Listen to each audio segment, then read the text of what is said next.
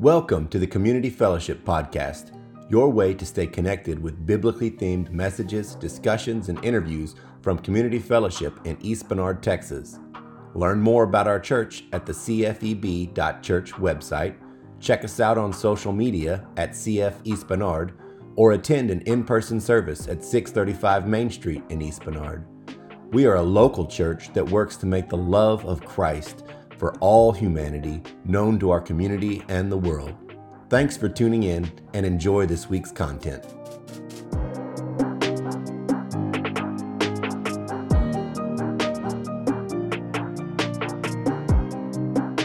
Community Fellowships speaks Jesus. And I hope you speak Jesus. Our goal at Community Fellowship is to help each one of us speak Jesus into the lives of all of those around us. Thank you, worship team, for bringing that music to us this morning. Opportunity to praise Him through music. A couple of prayer mentions before I get into the uh, message for this morning. We have a Kairos uh, ministry going on. Jim and Amy Siptic are heavily involved in prison ministry called Kairos, in which they go into prison. They're in, uh, uh, what's the unit called? Carol Vance unit that they're in right now. Uh, well, uh, Amy's not in. Only the men get going because it's a men's prison. But she's helping from the outside, and they're ministering, teaching uh, men about the grace and love of Jesus Christ there. Have been doing that for the past two and a half days.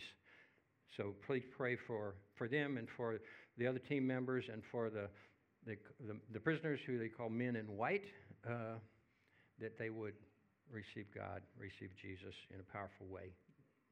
Change lives, change hearts. Uh, also, I want to mention, and Joe's not here this morning, so maybe I won't embarrass him. Uh, oh, Joe Cabina's here? Joe Cabina, the other Joe. we have several Joes. Uh, Joe Cabina, as I understand, is having uh, shoulder surgery tomorrow. Uh, so, something came up. This was not something that had been planned for a long period of time. So please keep Joe Cabina in your prayers as he goes for uh, surgery tomorrow. That's one of the reasons why he and Laura really cannot be coordinating the uh, the Palm Sunday uh, Easter egg hunt. So if somebody would step up and and help to coordinate that, sure appreciate that. Okay, folks. Uh, we're going back to Genesis. This is part two of Back to Genesis. I plan to give you a great deal of information, thus the handout. You, you almost never get handouts from me, but you got one last Sunday. We went through a lot last Sunday. We're going through a lot again this Sunday. The handout is meant to help you perhaps not miss some of it and a place where you can make some, some notes as you go along if you desire to do that. Uh, for those of you who are, who quite a few of you missed last Sunday, which is the beginning of spring break, a lot of folks were gone. We still have some folks out. That's fine. We've got to take advantage of the vacation time that we have. Uh, Timothy was able to get last message, last week's message up on our our uh, church website, uh, Molly, would you flip to that next uh, slide?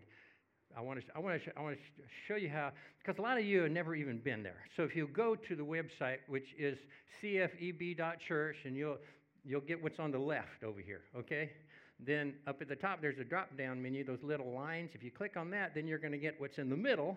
And it's hard to see, but there's a drop down menu. In the middle of that is media. If you click on media, then you're going to get what's over here on the right. And down at the bottom latest episode.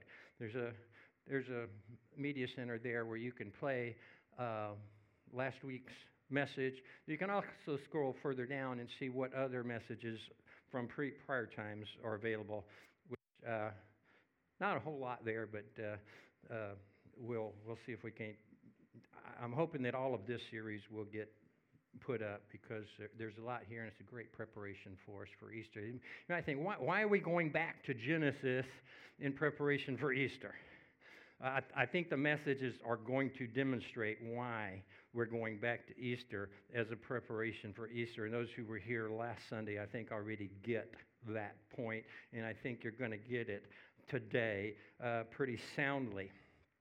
So, uh, I, just a reminder I, I highlighted this last Sunday. The Bible is one integrated story from beginning to end, from Genesis to Exodus.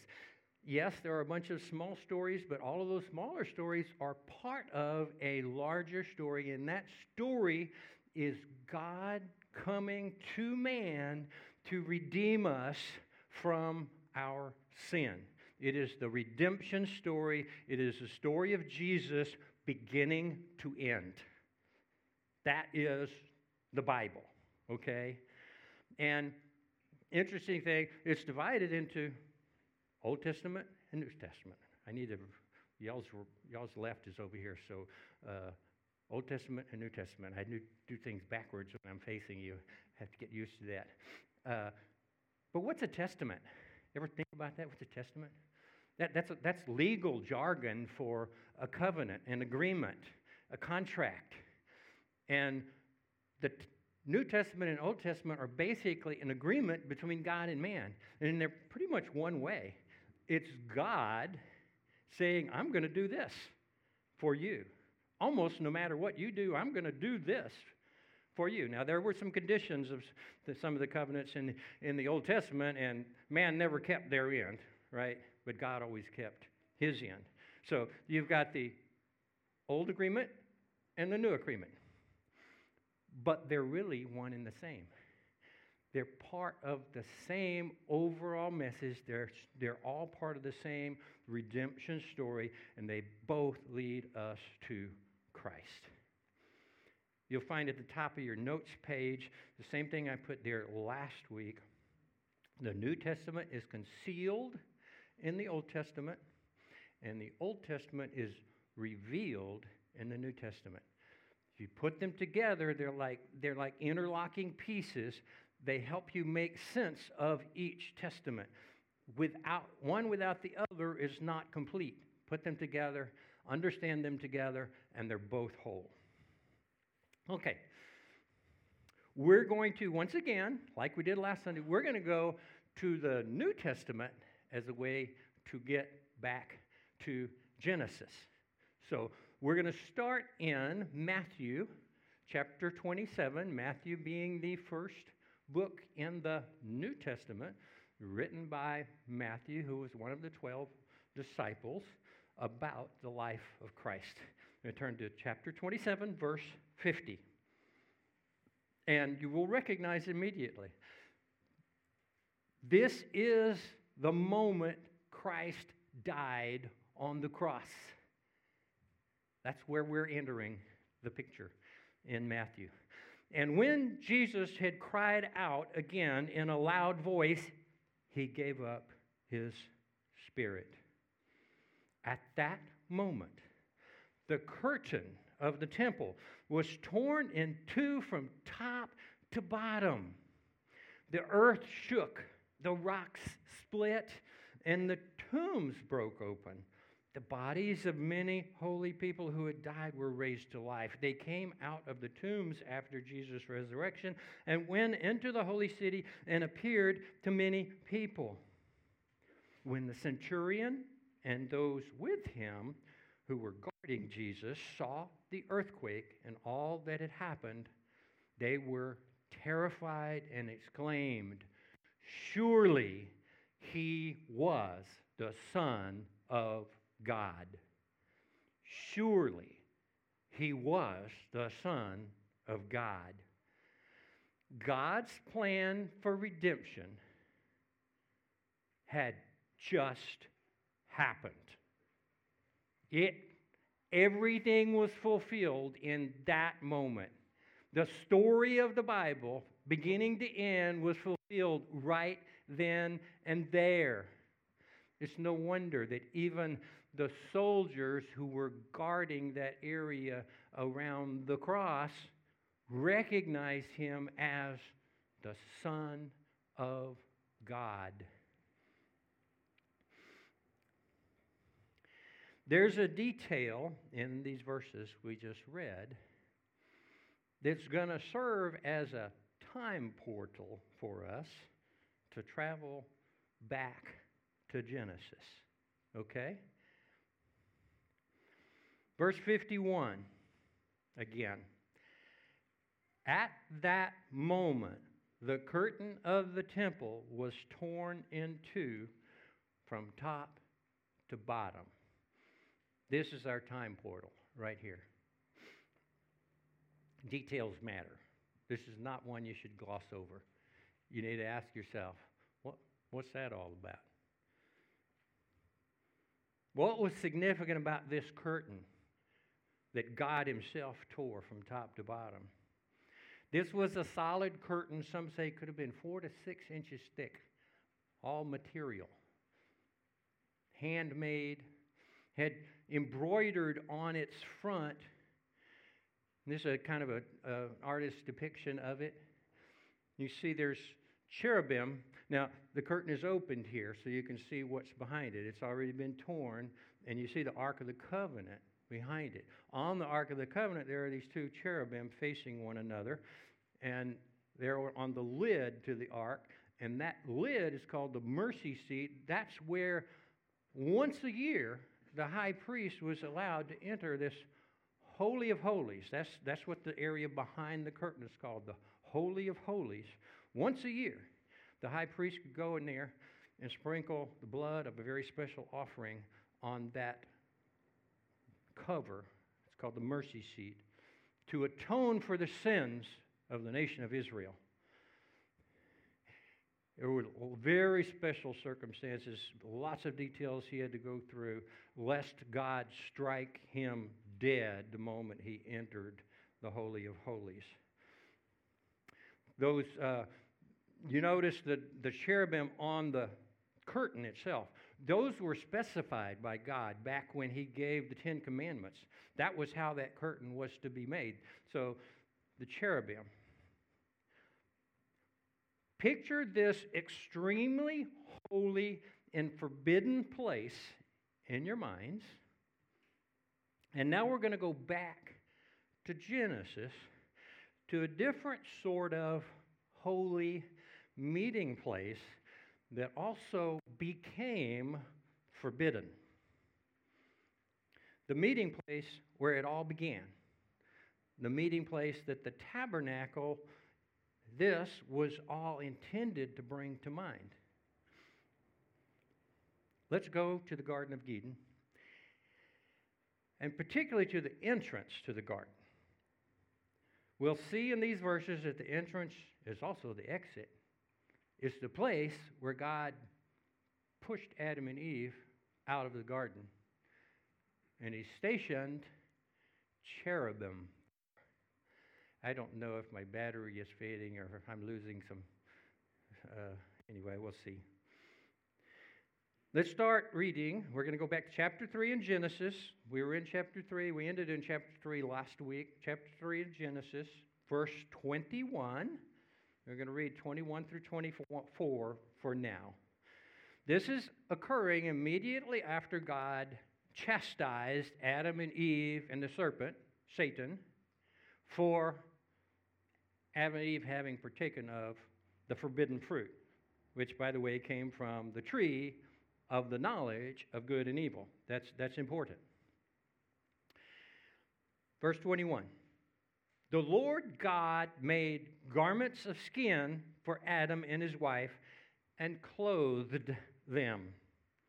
And the Lord God said, The man has now become like one of us, knowing good and evil he must not be allowed to reach out his hand and take also from the tree of life and eat and live forever. So the Lord God banished him from the Garden of Eden to work the ground from which he had been taken. After he drove the man out, he placed on the east side of the Garden of Eden cherubim and a flaming sword flashing back and forth to guard the way to the tree of life. Now, there is a lot in those verses. So we're going to take a little time and unpack them First, the Lord God made garments of skin. Now I'm gonna I'm gonna back up and fill in a spot that we didn't read in, in Scripture, but we, right after they ate from the fruit, what did they do? They went out, they recognized that they were naked, and they went out and gathered fig leaves and made some kind of coverings out of these fig leaves. Folks, that was the first effort at religion in this world. Religion, if you, if you define it as man attempting to deal with his sin so that he can come into the presence of God, this was their weak attempt at doing that, gathering fig leaves to cover over, symbolically cover over their sin. God's having none of that. You're not coming to me on your own merits, in your own way. I have the right and power to set that way up. And my way involves the shedding of blood. And so God kills animals. He sheds blood. This is likely the first time blood had been shed. He kills animals, takes the skins from those animals, and makes coverings for Adam and Eve. What we have here is the first sin offering. And God's the one who does it. He does it on behalf of Adam and Eve. So, what he's doing right here in the garden is already pointing us to what he will do in the future with his own son and offering him up on the cross as the appropriate, final, all sufficient sin offering for our sin. In verse 22, we learn that Adam and Eve are now knowledgeable about the difference between good and evil. The implication here is that before they ate the fruit, they could not sin because they didn't know what was good and what was bad. But now that they've eaten the fruit and they're capable of sin and they have sinned, they are guilty of sin. They are guilty of sin. He must not be allowed to reach his hand out and take also from the tree of life and eat and live forever. God's not being stingy here, folks. God is being merciful. You see, they are in their state of sin at this point. And if they gain eternal life by eating the fruit from the tree of life, they will eternally be in their sin. God is being merciful when He drives them out of the garden to keep them. Two things are accomplishing here. They, as sinful man, don't have any right any longer to be in the presence of holy, righteous, blameless God.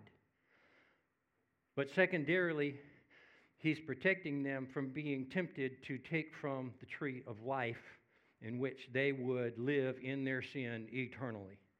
So he drives them out. He stations cherubim at the entrance to the garden to protect the entrance. Cherubim are very special angels, and every time we hear them mentioned in the Bible, they are in some way protecting or maintaining the separation between tainted man and the holiness of God. They preserve the holiness of God's presence, so to speak. So here they are at the garden, preserving the entrance to the garden so sinful man can no longer enter into God's presence. We find them over the Ark of the Covenant protecting that area where God's presence was dwelling, according to God Himself, as He told Moses, in the Holy of Holies, where no one was allowed to enter except that priest once a year. And when he entered, oh, by the way, the other priest would tie a rope around his ankle. What do you think that was for? If God struck him dead in there, they didn't want to have to go in there and get him. It was so they could drag him out without putting their own life at stake. This was, this was, this was entering into the Holy of Holies was like entering back into the Garden of Eden, back into the presence of God. That's what it represented. After he drove the man out, he placed on the east side of the Garden of Eden cherubim and flaming sword flashing back and forth to guard the way to the tree of life. The presence of cherubim now clearly connect the entrance to the garden, the entrance to the Holy of Holies, and the death of Jesus Christ, right? Because this curtain that had cherubim on it, preserving the Holy of Holies, was torn in two. Let's put up, Molly, the slide garden to template, temple comparison. So the garden entrance faced eastward, but that's a detail I failed to mention. Uh, so that we find in, in Genesis, the entrance to the garden faced eastward. Guess what? God had them face the tabernacle eastward, and thus the temple faced eastward. The garden entrance was flanked by cherubim. The temple's innermost entrance, the curtain to the Holy of Holies, was flanked by cherubim. The garden was, play, was the place where God and man's relationship was enjoyed in the absence of sin. The Holy of Holies was the place where God continued to abide, but separate from man because of the presence of sin. The very presence of the cherubim at both the entrance to the garden and the entrance to the Holy of Holies, combined with the conspicuous timing of the tearing of that curtain, it's clear evidence of God's plan for restoration of his garden relationship with us. That's what redemption is about. Our redemption is about us being able to re enter that Eden like relationship with God that man prevents us, I mean, that sin, sin prevents us from having. But wait, it gets better. Let's turn to Genesis chapter 4. We have there the story of Cain and Abel, Adam and Eve's first two sons. And I think they had a lot of sons and a lot of daughters. And their sons and daughters had a lot of sons and a lot of daughters. They populated the earth very quickly. Let's start reading chapter 4, verse 1. Adam made love to his wife, and she became pregnant and gave birth to Cain. She said, With the help of the Lord, I have brought forth a man. Now, what's not clear in English there is the name Cain means brought forth in Hebrew. That's why that statement is in there. Later, she gave birth to his brother Abel. Now, Abel kept flocks, and Cain worked the soil. So we got a rancher and a farmer. In the course of time, Cain brought some of the fruits of the soil as an offering to the Lord, and Abel also brought an offering, fat portions from some of the firstborn of his flock. The Lord looked with favor on Abel and his offering, but Cain and his offering he did not look with favor. So Cain was very angry and his face was downcast. So the boys have obviously been taught to perform these sacrifices, these offerings whether taught by their mom and dad or by God Himself, we don't know. This is not something you just conjure up and do. They've been taught to do this, right? And the interesting thing is, they're both doing it at the same time in the same place, which also implies that there was a time and a place that was appropriate to do this.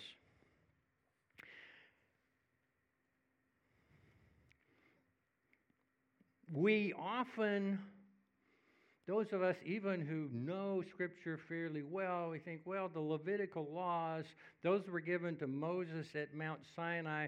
The whole sacrificial system really didn't start till then when the, when the tabernacle was built and all of that. And this is evidence that no, it's, it had been, it had started from the beginning. It started when they were kicked out of the garden, and it more than likely continued until it was codified, so to speak, in Leviticus uh, when God gave the Ten Commandments. But I'm going to add another piece of evidence that supports that. You guys know who Noah was, right? Noah and his family were the only ones who survived the great flood. Everybody we're talking about here and their descendants dies except Noah and his family.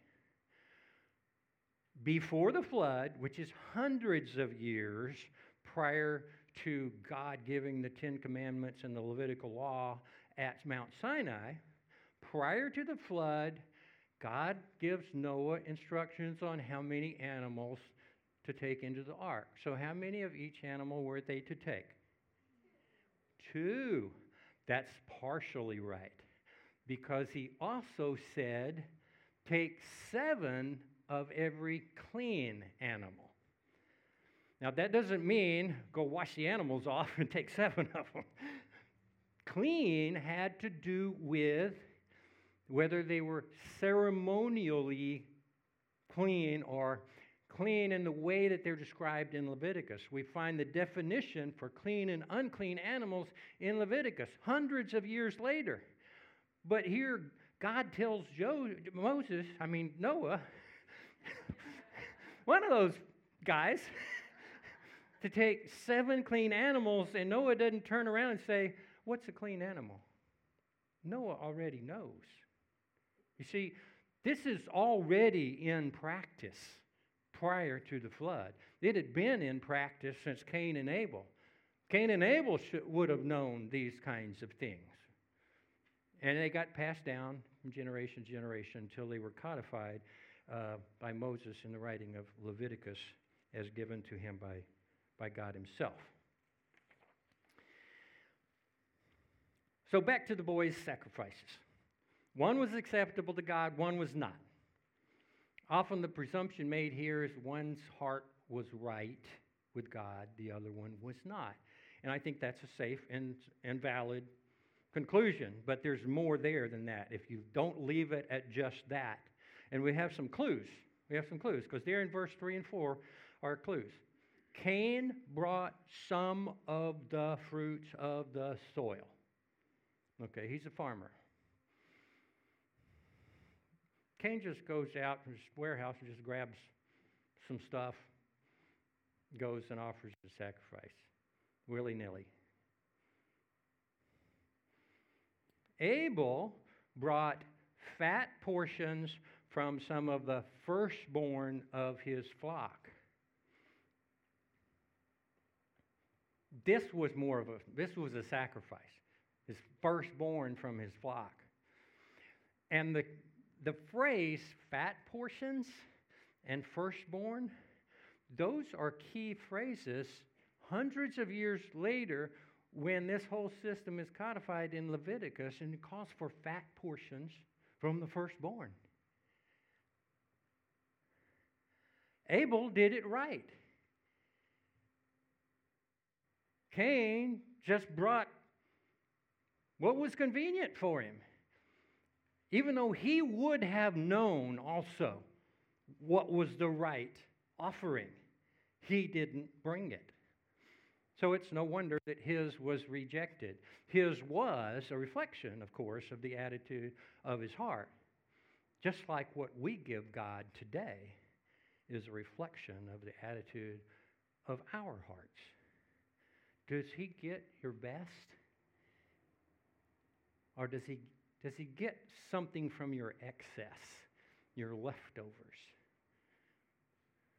Which is it? Interesting thing here. This points us early on, right here in chapter 4 of Genesis, to the necessity for the appropriate sacrifice of a firstborn when seeking God's presence.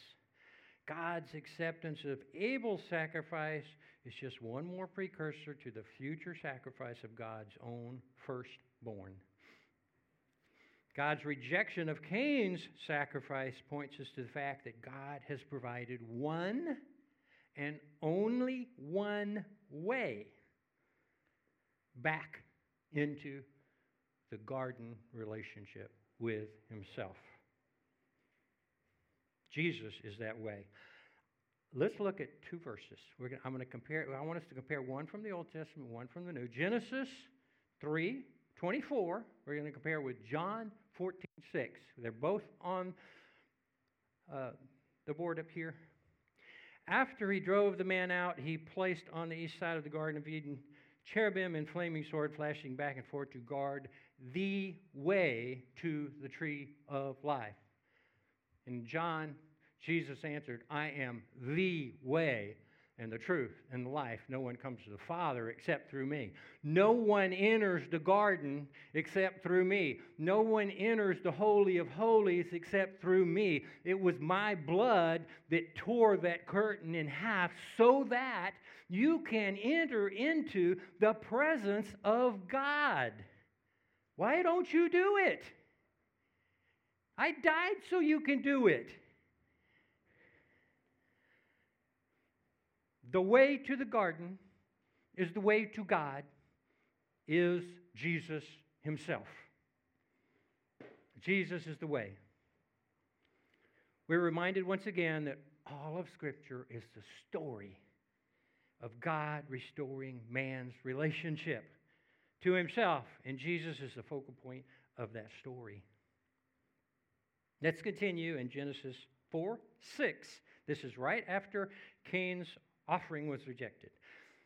Then the Lord said to Cain, Why are you angry? Why is your face downcast? If you do what is right, will you not be accepted? But if you do, if you do not do what is right, sin is crouching at your door. It desires to have you, but you must rule over it. Apparently, Cain showed made the wrong choice at that point. Now Cain said to his brother Abel, Let's go out to the field. Premeditated.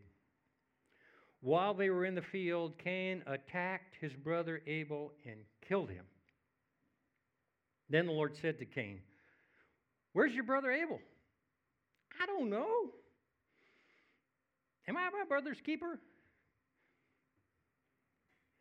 He was the older brother. Of course, he was his brother's keeper. The Lord said, What have you done? Listen, your brother's blood cries out to me from the ground. Now you are under a curse and driven from the ground, which opened its mouth to receive your brother's blood from your hand. When you work the ground, it will no longer yield its crops for you. You will be a restless wanderer on the earth. Cain said to the Lord, I would, I would say, Cain whined to the Lord. My punishment is more than I can bear. Today you are driving me from the land, and I will be hidden from your presence. I will be a restless wanderer on the earth, and whoever finds me will kill me. But the Lord said to him, Not so. Anyone who kills Cain will suffer vengeance seven times over. Then the Lord put a mark on Cain so that no one who found him would kill him. So Cain went out from the presence of the Lord and lived in the land of Nod, east of Eden. Presumably, this is the very first murder that takes place in creation. And we could, we tend to chalk it up to just that a story about the first murder. That's the interest but that would be a mistake because what we have here is a clear contrast that I think God wants us to get a contrast between Abel's pride driven anger and God's forbearance, between Abel's vengefulness and God's mercy. You see, in the Old Testament, at that time, it was eye for an eye, tooth for a tooth. Cain deserved to die for having killed Abel. But God showed mercy. Instead, he allowed him to live, even though he whined about his punishment. He allowed him to live. He sent him away, farther away. So now he's not just being driven out of the garden. They're already out of the garden. Now he's saying, get away from the entrance to the garden.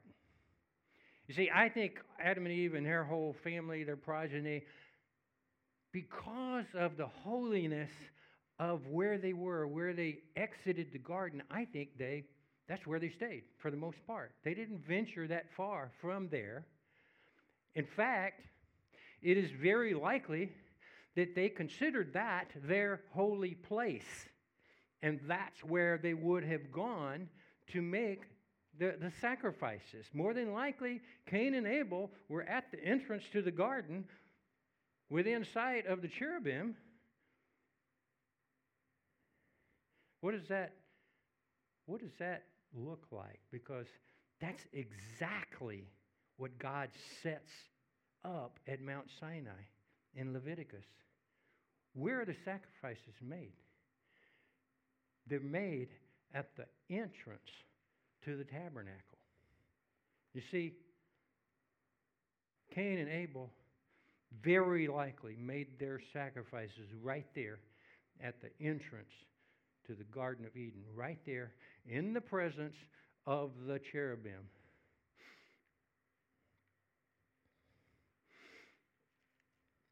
The rest of chapter 4 of Genesis is a genealogy. It's Cain's genealogy. Uh, all of these folks will die. If they live until the flood, they will die in the flood. None of them survived the flood. But nevertheless, there were potentially godly people among them who died perhaps before the flood. There's evidence in that genealogy. You see, genealogy are things we want, we tend to want to skip over when we're just reading the Bible through. And we're going to find a very, very interesting fact about the genealogy in chapter 5. We're gonna, I'm going to tack that on very quickly before we finish. But this genealogy, you find two names in there that, ha- that end in the term in L, E-L. E-L is God. When you see a name that has L in it, like Elohim, that's God. There are two names in there end in L. God is a part of their name. That's a pretty good indication that God's mercy toward Cain may have led he and his family to come back to God in some way, such that they included God's name in the names of uh, predecessors, I mean, uh, their progeny. So, very quickly, I'm, I'm going to conclude with a very, very interesting fact about chapter 5, which is, again, when you're reading through, you just want to skip chapter 5. It's name after name after name. It's the genealogy from from Adam to Noah, right?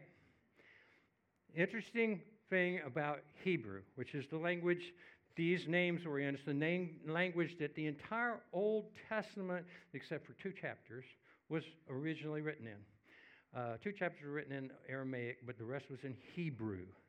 Hebrew, written Hebrew, is very special and unique. Uh, first of all, it, it, it, it's written and read from right to left, backwards from what we're used to. That original, those original manuscripts had no spaces, no punctuation, no capital letters. It's a very intuitive language. Each letter was a symbol of sorts, kind of like hieroglyphics. Each letter had a meaning. And when you string those letters together, you can ascertain the meaning, meaning of a word by what the meaning of those letters are. And so, uh, folks who, who are learning Hebrew, if they learn the meaning of each letter, they can interpret about 80% of Hebrew by knowing what each letter means.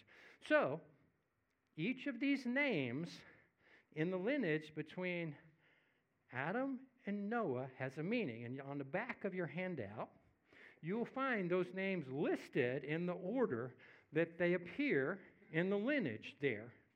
And you'll find the meaning of each one of those names transliterated into English. And you string all of those meanings of those names together is mind boggling what you get. Because what you get is the gospel of Jesus Christ.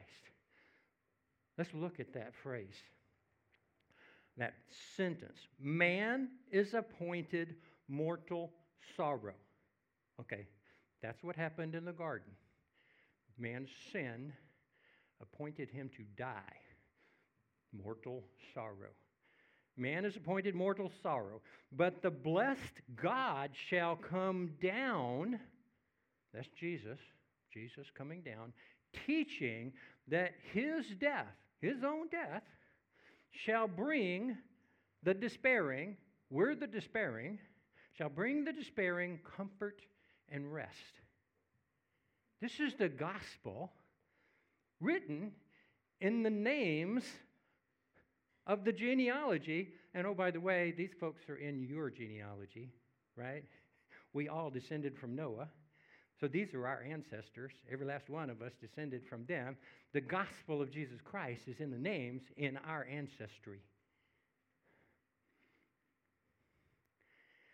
We live for and serve a mighty God, one who deserves our complete, utter reverence and obedience, one who from the beginning of time has planned for and carried out his plan to bring you into communion, bring you into that Eden like relationship with himself. Ephesians 1 4 says, For he chose us in him before the creation of the world to be holy and blameless in His sight. He chose you before He even set the earth on its axis. He chose us to be holy and blameless in His sight, and then He set about making a way for us to be holy and blameless.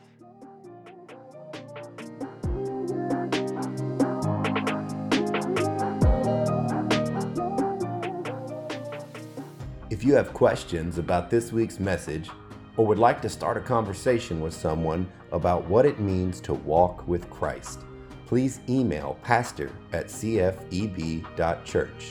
You can find earlier episodes of our podcast on our website at cfeb.church, where you can also give online to help support community fellowship in our mission to reflect and share Christ's love.